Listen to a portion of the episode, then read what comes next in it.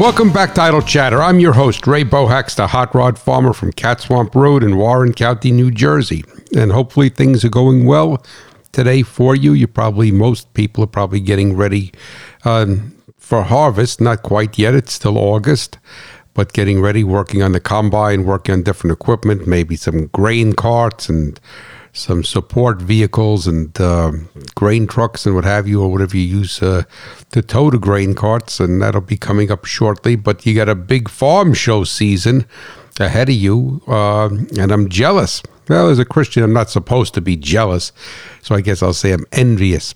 As a uh, as a vegetable person, as a sweet corn grower and fresh market sweet corn that I always end up missing all of these shows like Farm Progress and I think Nebraska Husker Days and a number of other great events, even over here in Pennsylvania. Well, not over here, I'm in New Jersey, but probably about four hours away in Pennsylvania by Penn State. I can never remember the, the name of that event, but it's supposed, it's a, supposed to be a pretty good event. And it's usually around just the time that our sweet corn comes due. So when I am winding down and done and have my cover crop in, and you guys are just starting to pick up, and all of the farm shows and everything are over. So, c'est la vie, like the French said, right? What are you going to do? That is the plight of a fresh market sweet corn grower in New Jersey. And if I were a sweet corn grower, but for a processing plant, I would not have that issue, right? Because it'd be all in and all out get it all done, get it to the processing plant. But fresh market is a little bit of a different animal. So hopefully, God willing, you're planning to uh, go to some shows and enjoy things now that the travel restrictions are gone and you could do in person, and that is great. So I um, I am I'm happy happy for you. It's raining here today on Cat Swamp Road. It is, I guess, I don't want to say the remnants. I guess it's the the northern far tier of this um, tropical storm Henri. When I was a kid, they named all the trop- tropical storms after females, after women. But I guess they changed that a couple of years ago. So I think this is Henri with Henry in French. But we are being blessed because we're getting rain, no winds. It's not even terrible rain. It's actually quite a nice steady rain. And even though I'm not, I'm not going to say we didn't need it, uh, I'm not going to say that we needed it. We could use it, if that makes sense. So uh, we are not in the field harvesting today because of the rain, and possibly tomorrow also. So it is um, it is a little bit of a break from our harvest, and uh, I, I, guess it's a um, I don't want to say it's a welcome break, but uh, well, you know, like then again, you know, sweet corn, like any vegetable, when you got to go, you got to go with it, and uh, you know, a day or two, especially if the temperatures are warm and some rain, sometimes mean you end up leaving more crop in the field than you wanted to because you uh, have it gets overly ripe. So uh, it's like anything in life, you trade one set of problems for another. But I'm hearing some crickets, and I think I may have told you last week that my cat Donald has uh, he has mas- mastered mastered mastered the art. He's he's really a nice little guy. He's he's mastered the art of catching things and doing his best to not injure them or hurt them. And then what he does is he brings them in the house. And I don't know if I told you last week, but we all of a sudden have crickets down in my office, which is in the basement. I have all the lights on, and I could still hear them through the headset. I have all the lights on. I don't know where they are, but we never had crickets before. And uh, he brought a cicada in the other day.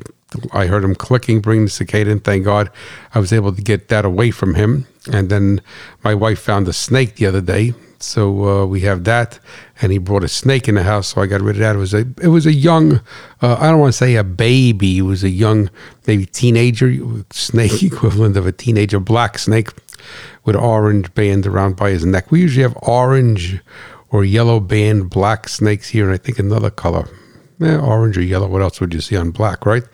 I I don't think white. Maybe there is a white one, but I don't know. so I was able to get him in a cup and get him outside and put him in, a, in the, the, in the stone at the stone wall Uh, we have fieldstone walls on the farm from years ago when they were built. And I said to him, that's a good place for you to be. So if you hear some crickets, I hear them in my headset. Uh, what more can I say? But we'll have to talk to Donald about that and why he brings them in there. But um, anyway, I want to give some. Uh, well, first of all, uh, last week the, we lost the power here for 17 hours. We had a bad storm come through, and uh, we lost the power. I don't know whether a transformer blew up or what have you, but the whole well, all of our town lost the power. I guess parts of it was restored relatively quickly, and other parts were not. Uh, we were out for about 17 hours, so I had to run the backup generator. And then I guess before the power went out, it must have surged. So maybe like a tree came down and uh, and surged the line because we ended up blowing out our microwave, and or it ended up blowing out our microwave, and it ended up uh, taking out my modem for my internet service here. So um, I, when I put the generator on, the microwave would pop the GFI immediately, and the modem was dead. So I said, "All right, well, maybe it's because the uh, the power's out, and they have some kind of box or something down at the end of the road for the internet. We use Optimum. I don't know if that's in other parts of the country. It's our only choice over here on Cat Swamp Road is Optimum, and we use that. And um, so I thought, I said, oh, geez, well, whatever. I said, that must be what it is. And then I found out when the power came back on 17 hours later that it was blown. So I had to call Optimum, and they came and they replaced it. But the point why I'm telling you all of this is that the repairman was very, very nice, very professional. And his name is Jerry Holeman, H O L E M A N Holeman. And he's a fellow podcaster. And what he does is that, but he's a football guy. So if anybody is a football guy out there, and he is, I, I would assume from his podcast, I listen to, I listened to part of it. Uh, it's very well done, very professional and it is called the Pulse of the Cowboys podcast. So I guess he must be a Dallas Cowboys fan. I'm not a football fan, uh, but I know a lot of listeners are. So you may want to check that out. I believe it's on all podcast networks. And if you look it up, it's called the Pulse of the Cowboys podcast. And uh, it was very, very well done. So kudos to you, Jerry. And uh, hopefully, God willing, your podcast is very, very successful but I also want to give some shout outs because I got some more, more, pins in my map.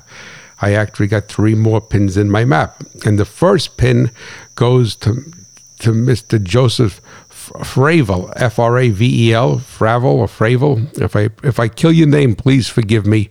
Sometimes it's hard to um, to know whether uh, you know where to put the emphasis on which syllable. So I'm going to think it's Fravel. So Mr. Joseph Fravel, and he is listening from New Albany, Ohio.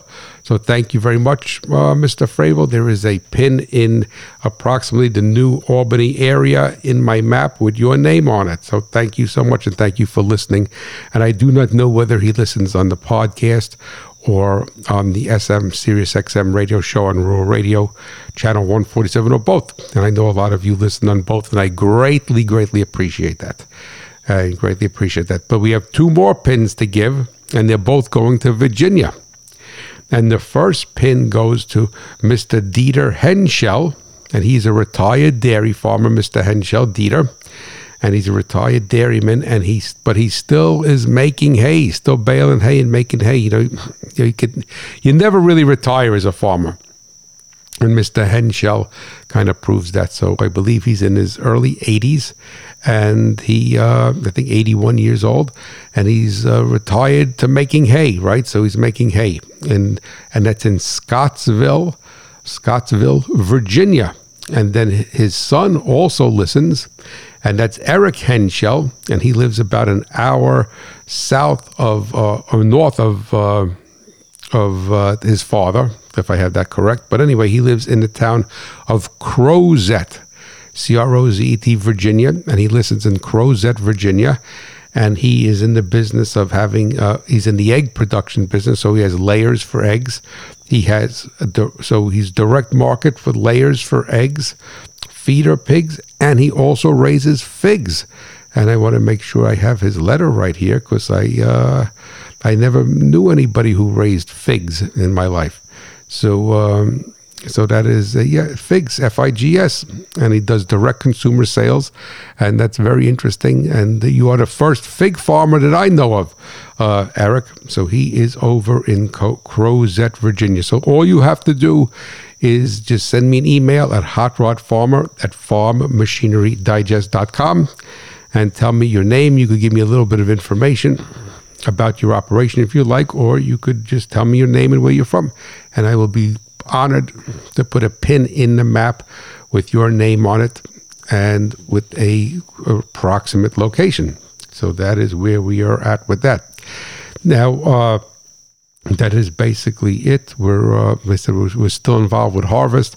We're going from the one field uh, to the second field, which is a larger field. There's five plantings there, and hopefully, God willing, on the next day or two, we'll be in there picking. And I have to honestly say that that field looks gorgeous. The other field looked gorgeous also, but as I said before, got hit with a lot of, a lot of. Um, obstacles as far as wildlife is concerned, and the, the perimeter is shaded where the other field is much better as far as that is concerned, more productive field. And I have to look to get some of those trees topped or cut down. It's uh, it's hard when you're basically farming by yourself, and it's one of those things in life that um, you know we never should have retrospectively, but we all make that mistake in life and and our farms, but in every aspect of life, is we never should have let those trees get so big. And um, they passed you know a couple of years they really really took off and they're huge. And now they're going to be an obstacle to get that shadow away from that field. And and ultimately the field keeps losing production because of that. And it looks beautiful in the vegetative stage but when it comes into the reproductive stage it makes a very small unmarketable ear. So i got to try to do something with that and try to balance that out. But i mean i look back at old pictures from 35, 40 years ago, and which doesn't seem that long to me, but it is long.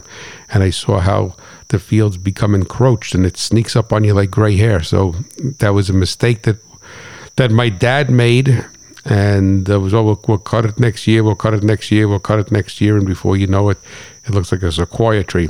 And uh, not that not good. So I have to decide to do something with it I would actually like to make some sort of sort of arrangements with a logger, and uh, and let him come in and take those out. And even if I got nothing for the wood, then at least it didn't cost me anything to uh, to get rid of them and open up that field, the sun to that field. So we'll see. Hopefully, I could, God willing, do something with that. But the caveat is going to be is that he can't ride on my field, and I don't want some logging equipment riding on my soil that I worked so hard to fix and get correct and then have it all compacted. So, well, we'll see what happens, but that is it. And that's not the topic of today's show my trees growing around the perimeter of my one field.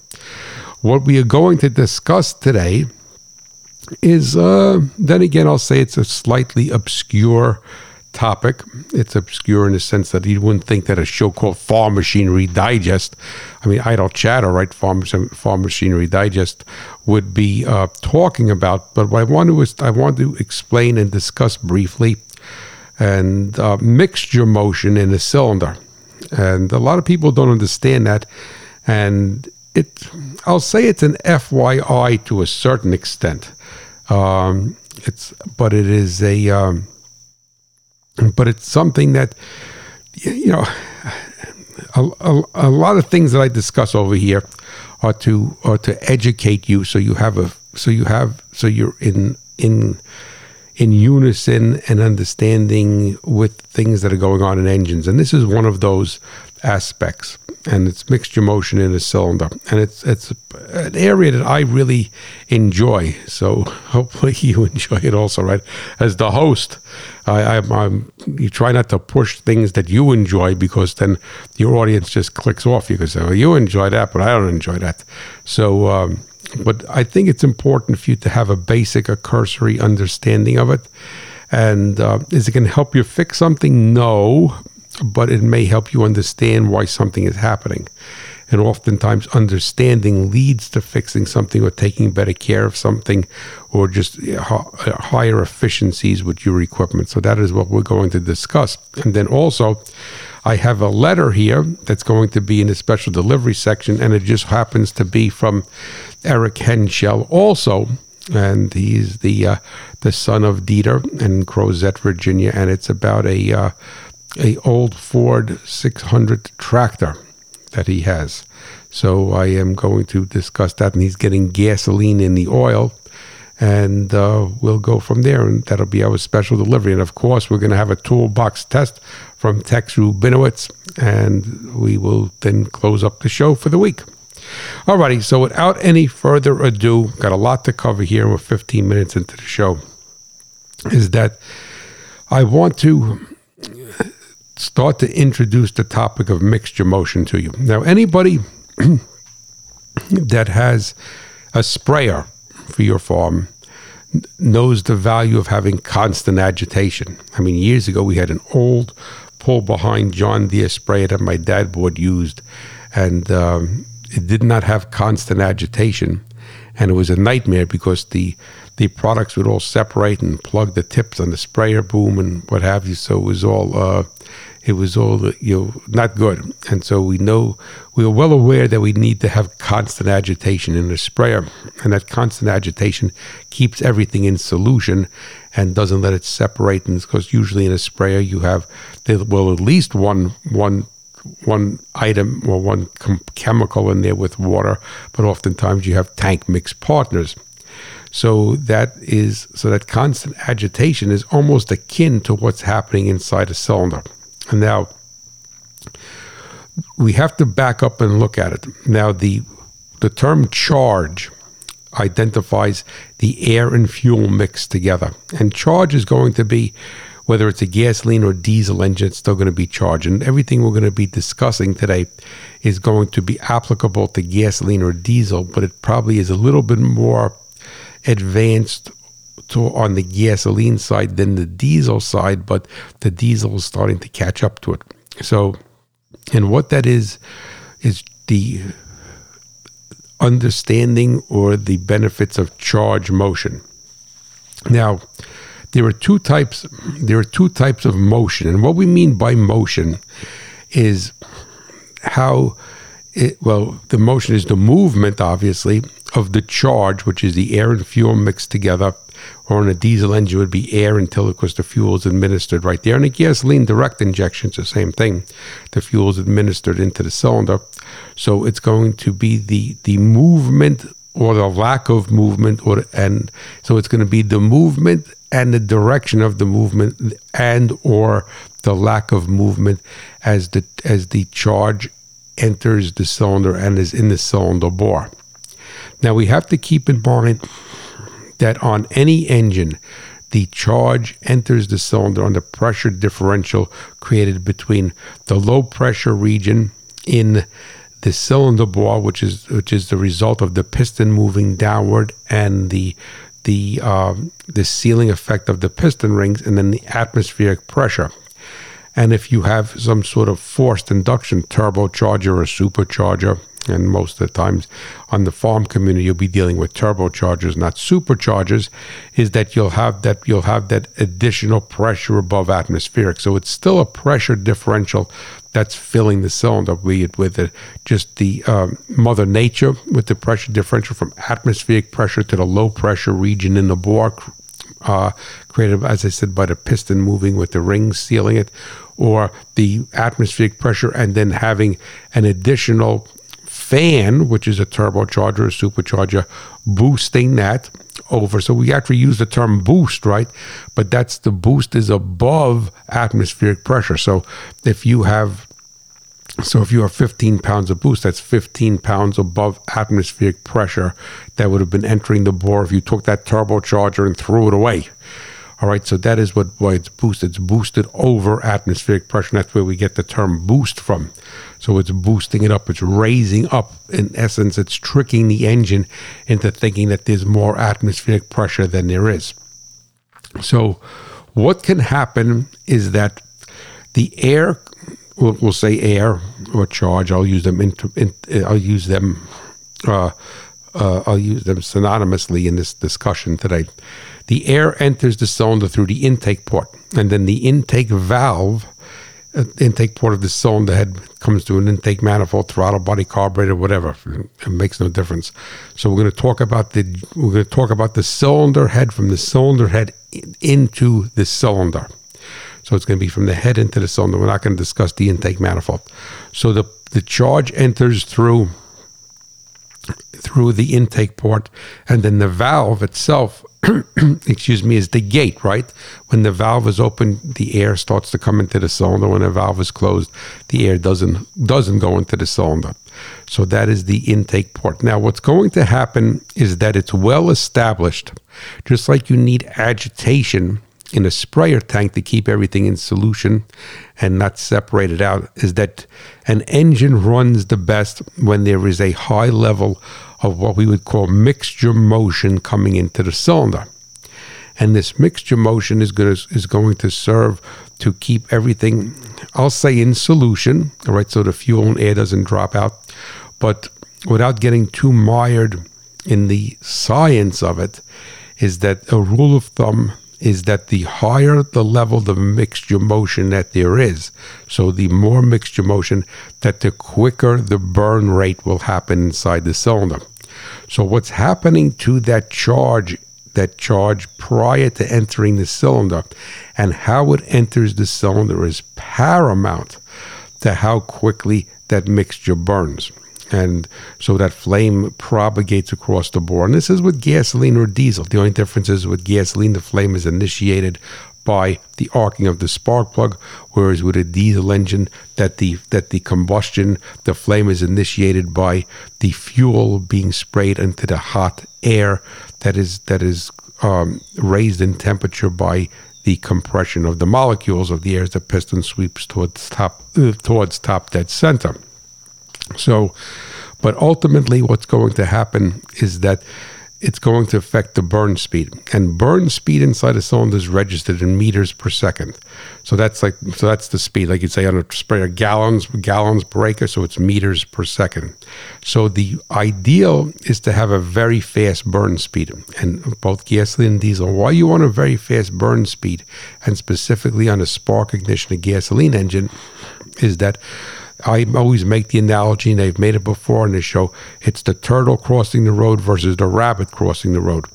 Is that when you have a very high burn speed, then there's less chance of something going wrong, and that something going wrong is an abnormal combustion event.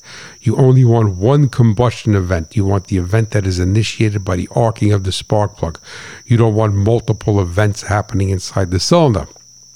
So, so the higher the burn speed, the quicker the burn would be. So that's the rabbit going across the road, and that the engine is going to build peak cylinder pressure in less degrees of the crankshaft rotation as it starts as the piston starts to go down. So if it, if you have if you build peak cylinder pressure sooner, you're using more of that chemical energy to expand against the piston. If you if you wait too long because it burns very slowly, the piston already has inertia, and it's not and the flame is not going to be expanding against it for the full stroke. It would be only for partial stroke. It would be like taking a ratchet and then just going one click at a time to take a bolt out instead of full deflections. You want full deflection, you want full range of travel, and on an engine that would be the stroke of the engine, the distance the piston travels. So you want the flame to expand against that piston for as, as long as in crankshaft rotation degrees that that stroke will allow. So you want to have that timed perfectly. Or I shouldn't say perfectly, you want to have it timed so it's the most efficient, is a much better way for me to say it.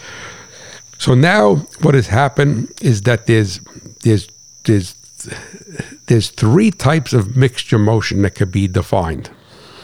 And excuse me, one is called swirl, one is called tumble, and the other one is called turbulence, which I also call chaotic. So I, I call it, when I teach it, I call it chaotic. So now, the, just like if you were to take, let's say, if you were to plant um, a crop, and I'm, I'm not going to use corn as a crop, but let's say you were to plant sunflowers because I know you could lay sunflowers. Well, let's not even say sunflowers. Let's say a cover crop. So, like I, I have my cover crop seed ordered. It's already in, and it's triticale, it's crimson clover, and daikon tillage radish. So I broadcast spread my cover crop. So I spin it on. I don't have a drill to plant it. I wish I did, but I, I can't justify a drill to plant to use one day a year. So for a couple hours. So the thing basically is that I spin on my cover crop. Now, spinning on my cover crop uh, uh, affords me some exposure that a person with a drill would not have. And the thing is that's laying on top of the ground. So I have the possibility of having a lot of birds hit, eat the cover crop. And I also don't have as great a germination rate. And I'm very dependent upon having some moisture, some rain after I spin that onto the ground instead of being in the ground. So I could have a very, you could have a lot of topsoil moisture, but if it's laying on top of the ground, the seed doesn't germinate. All right. And then if you were to drill it in, then you'd be, be in with the moisture and the seed would germinate quicker. So the thing is that I've had day years where I planted the cover crop that afternoon it rained. When I got done, it rained that evening. Got a nice steady, steady rain for a day or two, just a heavy drizzle and mist, and that's all I needed to get that cover crop up, and I look like a hero. I had other times where I spun it on and it lay there for three or four weeks and nothing happened other than the birds eating it. I'd ride by, I'd see all blackbirds and everything, and I feel like, oh my God, you know, it's so much per pound. Some, some, and the birds are eating it, right? They're eating eating gourmet cover crop seed. So that that is in essence that is in essence what happened. So now using that analogy to talk about the way the charge, the air or air and fuel enters the cylinder is that the spinning on the cover crop is what I would call chaotic. So chaotic filling of a cylinder with charge because when you spin on the cover crop, so let's say arguably I have you know a PTO shaft, and let's say arguably I don't have that left completely level, and because it's a you know a universal joint, a crossbar joint, what'll happen is if you don't have the shaft very level, then it'll actually start to swing in the in, in the ellipse. And then when, when the ellipse is very bad with any PTO, that's when you get the vibration and the knocking. So if I don't have it perfectly level, it may be swimming, swimming, swinging in a slight ellipse. And if it swings in a slight ellipse, then what's going to happen is that my broadcast spreader, my spinner, is going to accelerate and deaccelerate, right? I mean, I may not know it. You try to listen for it, right? And you uh, try to make the, the shaft as, as straight as possible. But if it has any bit of ellipse or that universal joint is worn slightly, then I'm going to have that spinner accelerate and deaccelerate, even if it's a slight amount. So the so anytime you have a universal joint and it and it, it is not straight, it's going to swing in. It's going to spin in an ellipse, and it's going to accelerate and deaccelerate. So keeping that in mind is that let's say I have a, have an ellipse, a slight ellipse in the rotation of my drive, my PTO shaft on my spinner, is that there's certain areas of the field that, albeit, are going to get a little bit more seed, and other areas are going to get a little bit less seed because as it accelerates, it's going to throw the seed further and pick up more. As it deaccelerates, it's going to th- not throw it as far and pick up less. And then when I turn on the headlands, all right, if I don't kick it off, then I'm going to also have an area because it's an arc that's going to get more seed, another area is going to get less seed. So ultimately, in essence, is that when my cover crop starts to come up, all right, you may, it may be denser here and less dense there, and that is the case when you spin it on. Now, if I did it with a drill, I would be, I would have this, I would have beautiful rows of beautiful, uh, uh, basically, in essence, a much more uniform stand than I would spinning it on. All right. So what's happening is that with mixture motion in the cylinder, as I said, that would be equivalent to turbulent or chaotic fill.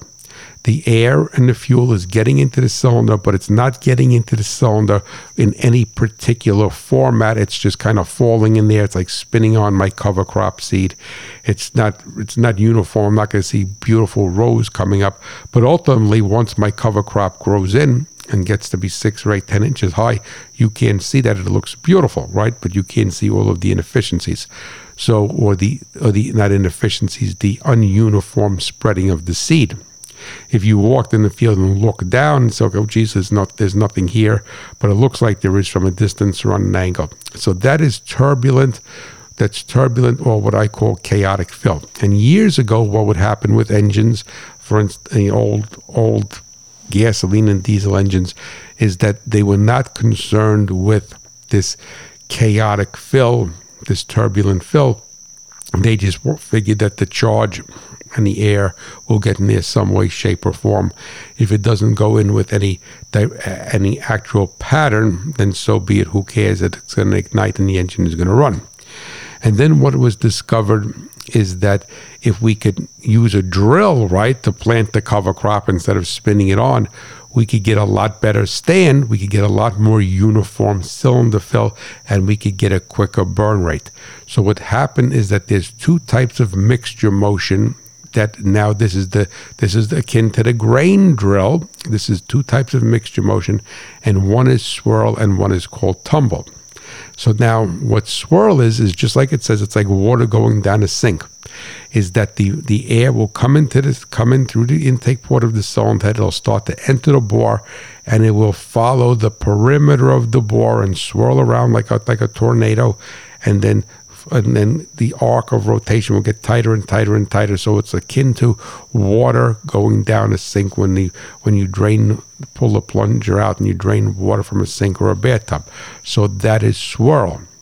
And then the other type of, of defined, like then again repeating it akin to a grain drill, defined mixture motion is called tumble. Now, tumble will happen. What it'll do is the way the valve is positioned in the cylinder head, it will follow the cylinder wall. So the air will come in and the charge will come in and follow the cylinder wall. It'll now hit the crown of the piston, which is the top of the piston, and it will roll over roll over like making the letter six and the number six, and it'll roll over and it'll flop that way and it'll come in. So it's tumbling into the cylinder. Now, what's going to happen is that the placement of the valves in the cylinder head in relation to the bore will determine whether it's going to tumble or not. That, and then the design of the port in the cylinder head is going to is going to define whether it has a high rate of tumble. So if this if the valves are towards the perimeter of the bore of the cylinder head, right at the perimeter, like a hemispherical. It doesn't have to be a hemispherical, but towards the perimeter of the bore, and a a multi-valve engine, a two four valve engine. All right, we'll have the valves placed like that because they can't place them in the center of the bore. Is that that has the potential to be what we call a tumble mixture formation. If the valves are in line across the, across the board, that would has the potential to be a swirl formation versus a tumble. So in essence, when the valves are at the perimeter of the bore, it has the potential to tumble. When the valves are more towards the center of the bore, not in the perimeter, it has the potential to be swirl. And I'm using the word potential very intentionally because just because the valve placement is there if it's if the cylinder head is not designed correctly, you will have chaotic or just turbulent flow coming into the cylinder. So just because the valves are at the perimeter doesn't mean it's going to tumble. That the design of the port in the cylinder head and the valve angles, I don't mean the valve angle cut ground onto the valve, the valve angle where the, where the guide is in relation to the bore center all right, is going to is going to be paramount in determining whether it's a has a high level of mixture motion. So the placement of the valves to the bore will determine its potential, but the design of the cylinder head. So now, if you go back years ago, is that there was, as I said, there was very little, very little engineering, very little study of of trying to to create some sort of some sort of defined and controlled motion of the air coming into the cylinder. It would just, like I said, it's my me spinning on my cover crop. Hey, it's going to get there, it's going to grow, and it's going to do what it's supposed to do, right? It's going to build up my soil health. And over here, if there's a little bit less, so be it. It's all going to it's all going to balance out. Well, that's how it was with the turbulent with the turbulent flow, the chaotic flow. So, but what has happened is that as emission control standards got tighter, which is this is actually a plus of that, and fuel economy standards got tighter, is that the industry, the engineering industry, came to recognize that we could get much more out of the fuel that is being consumed. We can make more power, we could use less fuel, and we could burn cleaner if we could have a high efficiency combustion event. And you do that on a farm, right? So in other words, what you know, if you could if you could get your yield up per acre then the fact of the matter is is that you're bringing efficiencies to your farm.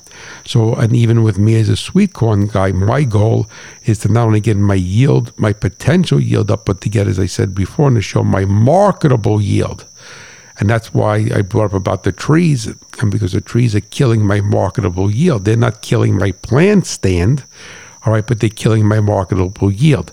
So they're reducing my marketable yield dramatically. And the same thing is happening inside an engine. Is that if you do, if you just have this chaotic, random cylinder filling event like me going on with a spinner, all right, and have more seed and less seed, well, I'm not going to get the most yield from this the money that I'm investing in the seed. And on an engine, you're not going to get the most yield, which is power, fuel economy, and a reduction in emissions.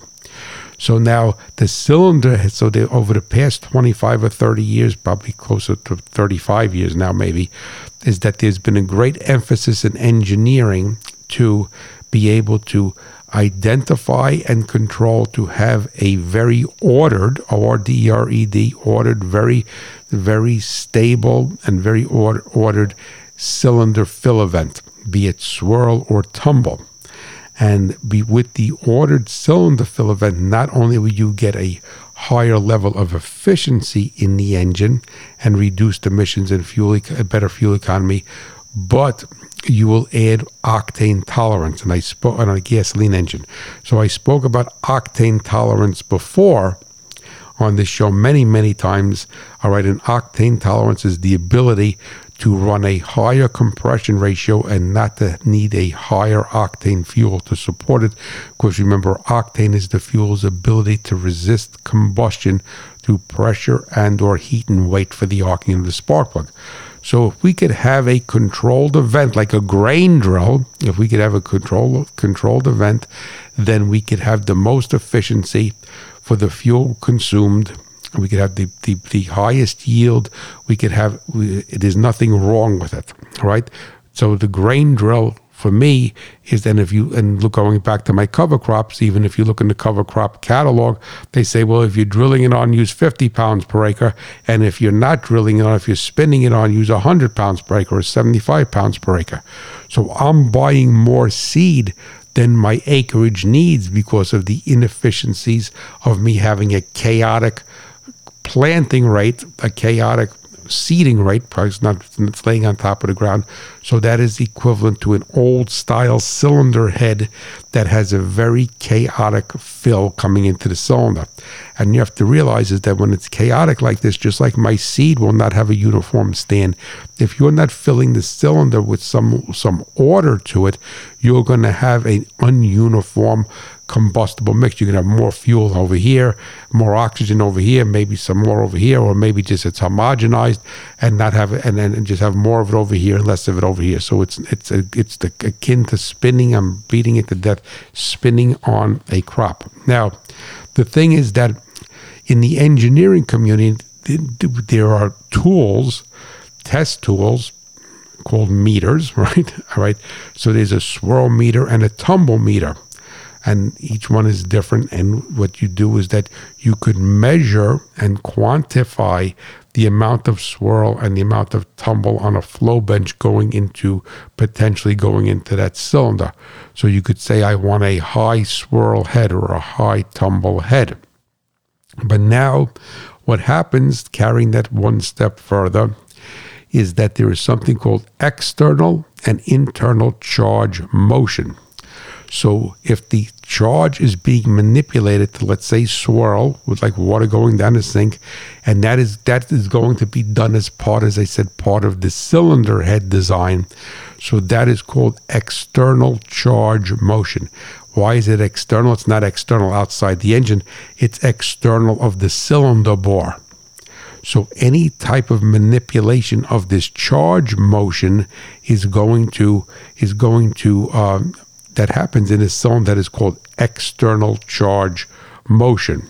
Now, if something happens in the cylinder head, I mean, excuse me, in the cylinder bore, for instance, like the shape of the piston crown, then that is what's called internal charge motion. So if the piston crown is designed for this mixture to swirl and hit it and then have another kick in it, like you'd put the little, you know, a little bit of a of a kick on something. With a, if you're a baseball player, right, put a little bit of a curveball on it, and the piston is designed to help kick that and keep that mixture motion moving as that cylinder is filling. Then that is called internal charge motion. So the predominantly the charge motion for a swirl, high swirl or high tumble head is going to be is going to be found in the cylinder head design and then the placement of the valves and the port design. And then anything that's going to happen internal charge motion is going to be defined by the by the design of the piston. And that is why the, the current engine technology is to have a flat top piston with a with a, a what we would call a reverse dome. So it's recessed that mimics the combustion chamber on the cylinder head. So if it mimics the combustion chamber on the cylinder head, then what's going to do is this motion using swirl and or tumble, we'll use swirl, all right, and it's going to come in there and it's going to hit this top of this piston, and, and the piston crown is mimicking the shape of the combustion chamber. It's going to give it a good another twist. All right, it's going to give it a, a, a I'll say a boost uh, and and have it continue this this mixture motion. Now, so that's internal and external charge motion. Now something happens also as now the cylinder is filled, and this is gasoline or diesel, makes a difference if it's 1960 or 2021. All right, now that the cylinder is filled, as the piston starts to go up, sweep up towards top dead center. So we have it filled, the valve is now closed. So this motion, this this there's energy that's being used to spin this motion, swirling it around.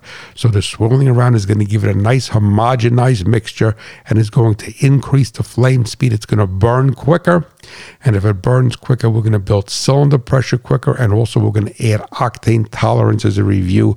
So we could run this engine 11 to 1, 12 to 1 compression on 87 octane. But now, as the piston starts to move towards top dead center, there is a phenomena called internal charge acceleration.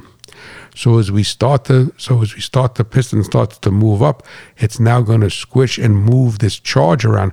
So now we want to try to keep the design, the top of the piston, all right, to have it not revert, not take this charge and go from a, a ordered fashion to a true to a chaotic fashion, but try to a certain extent to have the same level of order or swirl or tumble that's in that cylinder to keep it mixed up very excuse me very well and to have it when it's being when it's being directed to be directed towards the spark plug.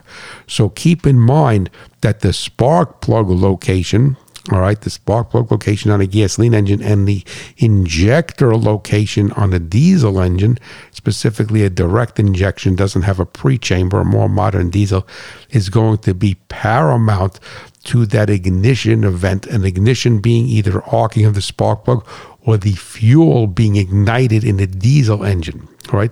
From the te- from the high temperature of the air. So that so now the thing is that you want to try to design this so that the that the air accelerates on the spark ignition engine towards the spark plug because that's the ignition point, and the flame could propagate propagate from there. And on a diesel engine, so it accelerates and is directed towards where the pintle of the injector is slash the nozzle and the fuel is being sprayed. Even though the bore is small, you don't want the fuel being sprayed far away from where you have the highest level of motion because the highest level of motion is going to give you the best results. Just like the most agitation in your sprayer tank is going to give you the most uniform product uh, combination of the products that are going out to spray a tip either onto the soil or foliar on the plant or what have you. So this is like constant agitation. So that is called internal charge acceleration. So to recap quickly before we move on, there's there's three types of ways that the that the air and fuel could enter the cylinder. It could be tur- just turbulent, which is chaotic, going all over the place. There's rich areas, lean areas, there's areas with a lot of motion, areas with very minimal motion. There could be the orderly or defined rate could be swirl, all right, and that's going to be like water going down a sink. All right, it's going to go. It's going to go in a, in a rotation, uh, in a rotation down this thing like a, a, a in a, in a circular rotation, and then you would have tumble, which means that the that the charge is going to follow the cylinder wall, hit the piston, and roll up, and then collapse like making like making the number six. All right, so it's going to follow that. And so those are the different types, and those are predominantly controlled by the design of the cylinder head. Now, then and then so if it's design if it's in the design of the cylinder it's called external if it's the piston is helping it then that is called internal. And then once the piston starts to sweep towards top dead center your whole the whole idea is to keep that to try to design to keep that mixture motion flowing in the same path and to use that to keep it to mix it up very well for a faster burn rate. And and to also push it and steer it into on a gasoline engine near the, to the spark plug and on a diesel engine to the injector slash nozzle assembly. So that is what is what is happening. So now, coming to mind is that for the hot rod farmers in Eunice is very big I mean, it was big. I mean, it's always been big, but it's you know with the with the pickup truck, the light duty diesel pickup truck is a hot market, and a lot of guys modify trucks, and then they, they do a lot of bolt-ons. They do a tuner, they do this exhaust system, air intake system, bigger turbo, and then once they run the gamut on that, they usually go inside the motor go inside the engine and they start to have someone port the cylinder head. Well, on any high efficiency, so you take one of these newer diesel engines, and I'm not saying that you can't port the cylinder head. No, no, no, no, no, no. All right, because you're porting the cylinder head to get more airflow. But the fact of the matter is, is most people are porting the cylinder heads on these high performance, hot rodded, light duty diesel pickup trucks without understanding mixture motion. Now, if you were to, a flow bench measures flow through the cylinder head, and I had a flow bench, a Superflow SF600. I think there's a 1050 now. I like my 600, but anyway, they had that one. I had mine also.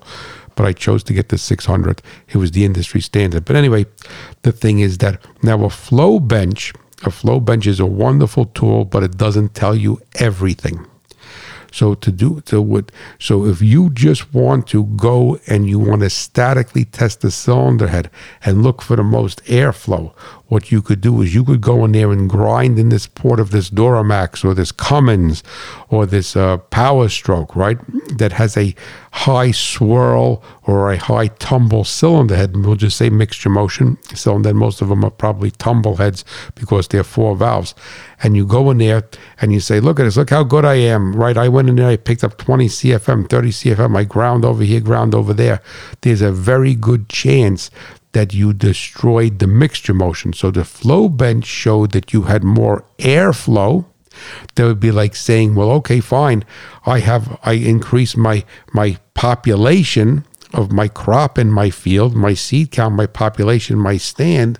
But because of the less efficiency, because of my shaded areas, I have less crop to sell, but I have more seed. So what they're doing is that they're going in there and they're starting to screw around with these cylinder heads they looks great on a flow bench because the flow bench is just looking for looking for airflow and lots of the things that are done in the port of the cylinder that if you grind them out that they're, they're removing the mixture motion or decreasing the mixture motion.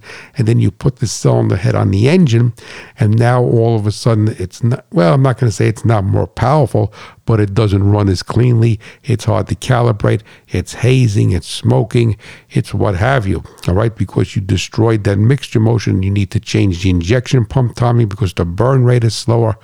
So the thing is that if you are a hot rod farmer and you are contemplating having the cylinder heads modified on your diesel pickup truck or diesel farm tractor whatever what you need to do is go to a shop that has it, depending upon like i said whether it's swirl or tumble that has some that has the proper meter that attaches to the flow bench and that they could they could measure the mixture motion because without measuring the mixture motion, there's a very good possibility that what they're doing is you're paying money to go in there and grind in a cylinder head.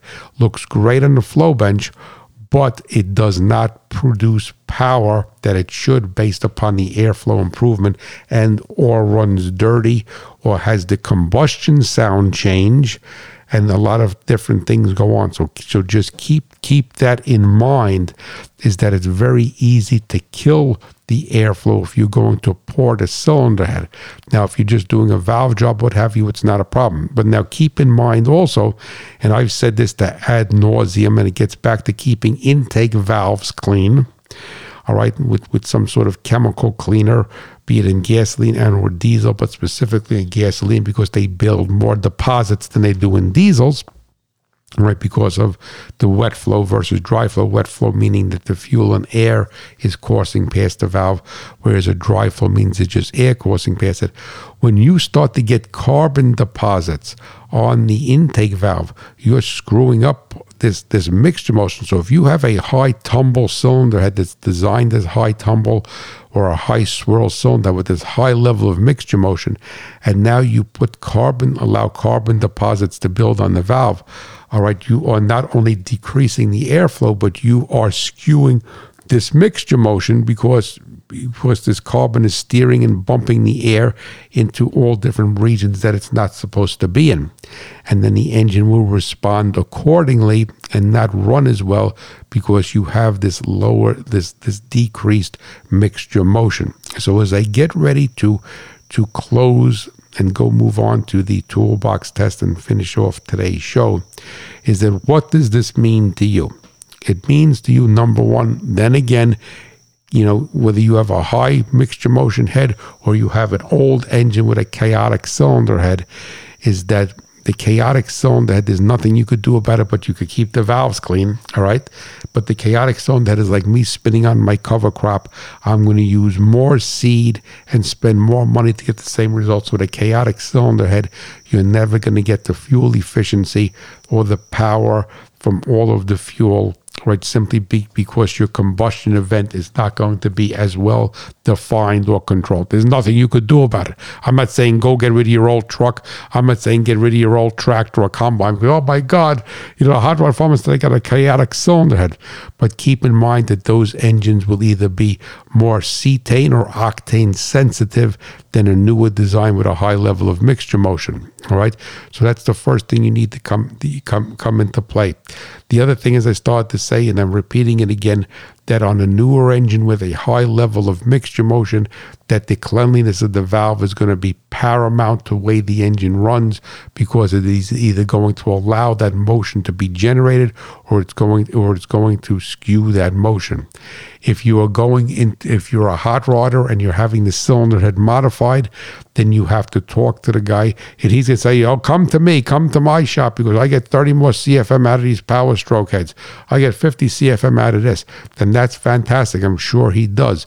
But you need to ask him whether he's whether it's whether he's measuring mixture motion whatsoever. And I'm not talking about ex, about port velocity with a with a manometer in the intake port. I'm talking about either a swirl or a tumble meter, depending depending upon the design.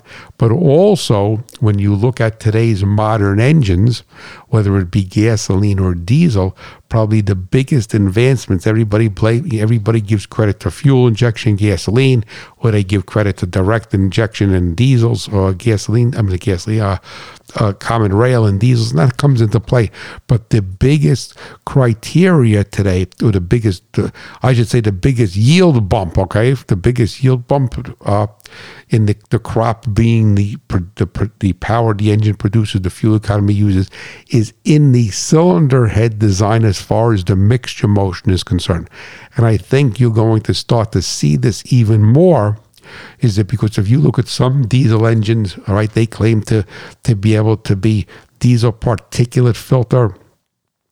They they only use, for instance, like Case IH in New Holland.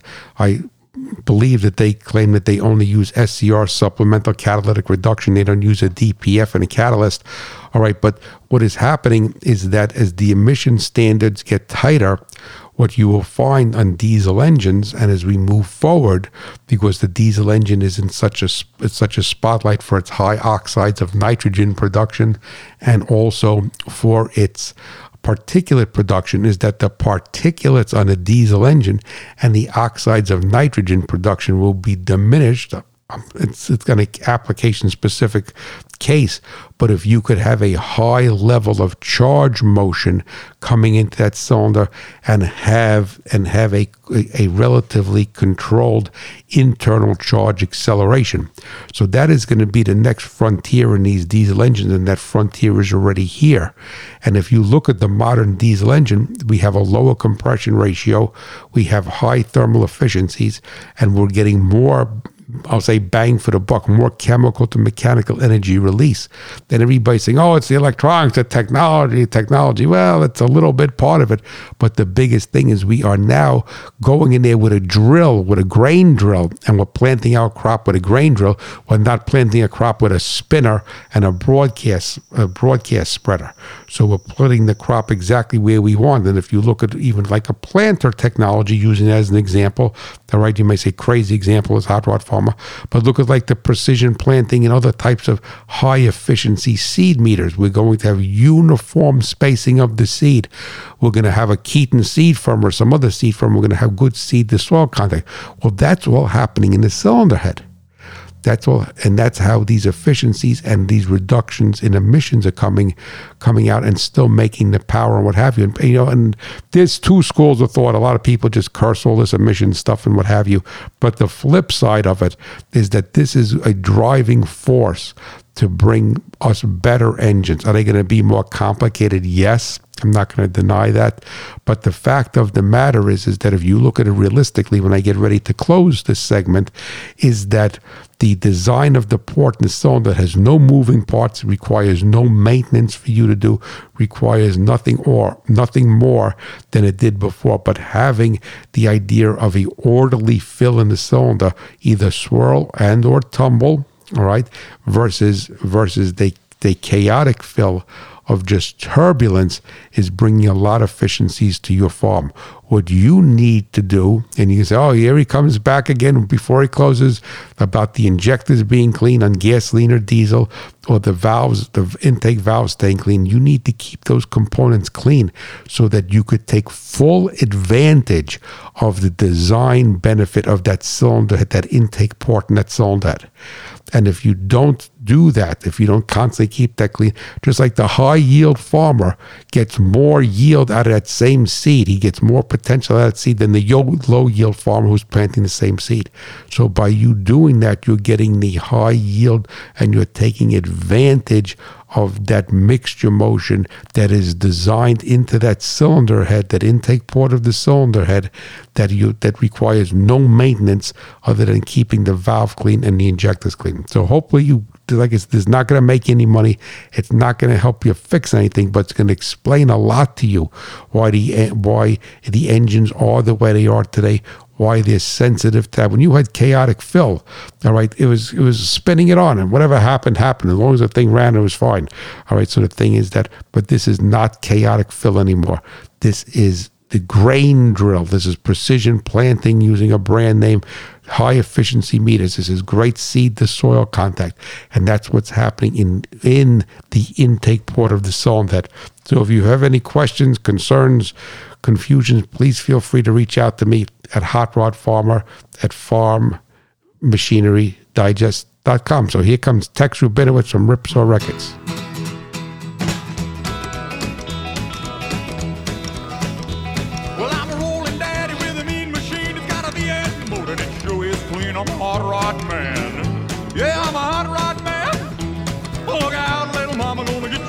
All righty, Tex. He got that guitar, got a lot of mixture motion there. All right, put your thinking caps on. Here's our test, and then we're going to get to uh, to Eric Henschel's question. Okay, you are frustrated. It looks like rain, and the driver's side power window went down fine, but will not go back up. Could let me turn the page. Could the motor have died so quickly? You put the truck in the shed, and we'll deal with it later. That evening, you were talking to your buddy, and he said that he has he has a used power window motor if you need it. Not convinced it is the motor, you ask for some feedback. Farmer A says that a winding in the armature probably went bad. Farmer B tells you to rap hard on the door panel. The motor may be stuck. Farmer D thinks that it may have a bad ground, and Farmer D believes that the most probable cause is the switch. So this power window went down, and it doesn't want to come back up. So we have to see what the sto- what what the story what the story is here. All righty. So now we're going to get to. I'm going to fumble my papers around here, and we're going to get to uh, our special delivery letter. Okay. So this is from uh, Mr. Eric Henschel, and uh, and he writes, "I have a I have a '50s model model Ford 600 tractor that was my grandfather's. That's nice. That still stayed in the family. He probably bought it new. I'm just adding that. It has a tendency to get gasoline into the oil, and I am changing the oil much more often than necessary." I have discarded the shut-off valve at the tank and installed a ball valve and inline fuel filter, thinking that it was leaking pa- leaking past while it was not being used. I have also rebuilt the carb several times and replaced the float. I normally run 10W30 motor oil instead of just 30 weight. Would running straight 30 or heavier oil make a difference? Most of the usage is in short trips, scraping the driveway and moving in and out of the shop with some pasture clipping occasionally. It does have a fan and radiator off of an 801 model, if that makes any difference. The hour meter shows oh, just over 4,000 hours. If you could help in any way, it would greatly, I would greatly be appreciated. Or I messed up reading his letter, right? I don't have my glasses on. But uh, okay, so first of all, like I said, kudos that you have your grandfather's tractor. That's wonderful. And, you know, this, this, equipment staying in the family, I just think is a, is a is more than a legacy. It honors the past, and I think that's what life is all about. All right, so now when I read your letter, Eric, I had a number of things come into mind. Well, first of all, I'm 99% sure, but I may not, I may not, it may not be correct that that is an updraft carburetor and not a downdraft carburetor. If it's an updraft carburetor, then the idea of the needle and seat leaking and everything, or or the fuel coming, it's not going to be able to go up. The pressure differential, as we discussed in the, in the episode today, is what pulls the mixture. So an updraft carburetor doesn't know it's up, but when the engine is shut off, there's no pressure differential, and so the fuel would not leak in if it is an updraft carburetor. A downdraft carburetor, that would be a potential, but it would start very dirtily dirtily, if that's a word, because you'd have all this wet fuel in there and you make no mentions of it starting. Now, the thing basically is that what I would say to you is you're fighting a couple of different things here. Number one is the short trip cycles and the cold starts are what are, are, part of the problem. And the other problem that I would say to you is that you have the mixture set too rich and I don't know if that's a Marvel Shrive, Shrive, Shrivel carburetor or what brand carburetor is, but most tractor, farm tractor carburetors had, what most, if not all, had a mixture screw adjustment. They all had that, and they had some sort of what I'm going to call power enrichment adjustment. And then I would say to you, with the combination of the short trip cycles, which is going to have the choke on and then not be able to atomize the fuel properly, but more likely that's going to be a component of it is that you have the mixture set too rich. And the mixture may not be the idle mixture, it may be the the power enrichment circuit is set to rich. Most of them have a have either a T handle screw or a screw or something that you could adjust the power enrichment. Now, what's po- what's probably happening, even though you're not seeing any visuals, visible black smoke, is that on a gasoline engine, you probably won't see visible black smoke till you're down in the 9 to 1 air fuel ratio range. But keep in mind that engine wants to run about 14, 14, 0, 14, well, 14, 7, close to that 13, 9, 14, 0, that you're probably running it in a 10 to 1 range. And when you're running it in a 10 to 1 range, you're putting a lot of fuel into that combustion chamber and into that cylinder and what's called the carbon monoxide, which is partially burned fuel. You're putting more fuel into that combustion chamber than the engine could use. And that's washing past the rings and over time getting in the oil and ruining the lubricity of the oil. I'm not worried about it having 1030 oil. I'm not worried about it having the um, having the radiator and fan from an 801 model. So I would say to you is that the first order of business is to change that oil as you didn't get the gasoline out of there, and you're going to need to lean out and adjust that mixture. I don't know where the exhaust comes out in my mind on a on a Ford 600 uh, 600 tractor, whether it's through the top, through the or it's down in the bottom like a nine. But regardless, what I would say to you depends how enthusiastic you want to do. If you really want to do this high tech, right, then I would invest. There's a company called Innovate Technologies, and then there's other ones also, but I'm familiar with the Innovate brand. For about two hundred eighty-four dollars, you could do a you could buy an Innovate air fuel meter, and what you what you could do is you could take an exhaust, buy a piece of exhaust pipe, or you could weld. It gives you a bung, and you could weld into the exhaust someplace you want it. Hopefully, before the muffler. All right, but if it's not before the muffler, it's not the end of the world as long as you don't have an air leak. Is that, and you're going to put this air fuel meter in it, and you could and you're going to weld the bung in. You could do it temporarily, but it piece of extension, on a pipe, what have you, keep in there all the time. And it gives you a plug for the bung, so you don't need to have the oxygen sensor in there all the time. And you're going to hook up this meter with the oxygen sensor. It's going to go to battery voltage. It works off of 6 or 12 volts. It works better off of 12. So even if you have to take a 12 volt battery and put it on the side, all right, and put it on the side and, uh, and uh, have the meter hooked up to it, they'll be fine, right, temporarily. And you're going to adjust the mixture. I would say to you, you probably have, uh, you don't mention how it runs. I would say probably the power enrichment circuit is too rich, and then and probably it could be the idle circuit also, but probably the power enrichment circuit is too rich. And the thing is that for you to to use this air fuel meter as a tool, and you could keep and you could go, you know, Dad could go be mowing hay with this thing and watch the air fuel rush. You could really tweak it. It's like th- under three hundred dollars. I think the two hundred eighty four dollars.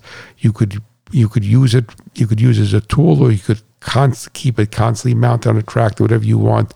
But I would say it's a combination of you having the carburetor set too rich, possibly the float level is too high, but carburetors by just the adjustments are too rich, and the short trip cycles. If you take get the carburetor leaned out, then it's not going to be as sensitive to the short trip cycles. But over time, it will definitely start to wash the rings out. And an engine like that has very very chaotic cylinder fill. So any type of fuel over fueling that you have that comes into the bore is going to drop right off, and it's going to drop right off, and it's going to uh, and it's going to go right past the rings into the oil. So if you have any questions on that, but look it up. It's Innovate brand. There's other brands I'm familiar with. The Innovate. The meter's probably about the size of a cell phone, a smartphone, maybe a little bit bigger. All right, comes. It's it's relatively inexpensive and it's a tool. It's a tool, but that that meter is only going to be used for gasoline. They have a separate one for diesel because it's got a different calibration and a different oxygen sensor. But that's what I would do. You'd have that thing pouring like you would not believe. All right, so uh, just uh, it would be like using an air fuel meter is like getting a soil test and and soil test and putting the nutrients on the ground on your soil that the crop needs. All right, doing it by ear or just turning knobs is like saying, let's throw some N out there, let's have some P out there, let's throw some K out there. We don't know what it needs. So that is what the story is. All right, back to our toolbox test as I go to close today. And Farmer D has the most likely reason for the failure. This is with the power window. Given the lack of issues before the event, most power window motors are not grounded to the door. And and not grounded and through a wind and though a winding can come apart, since it went down fine, it is probably the switch. A power window has the switch reverse the polarity to run the window in each direction. The farmer needs to pull out the switch and confirm power with a test light in both positions. So those type of motors, the when you press the button up, the polarity is going one way. When you press the button down, the polarity reverses the polarity. And on the DC motor, it's going to run backwards.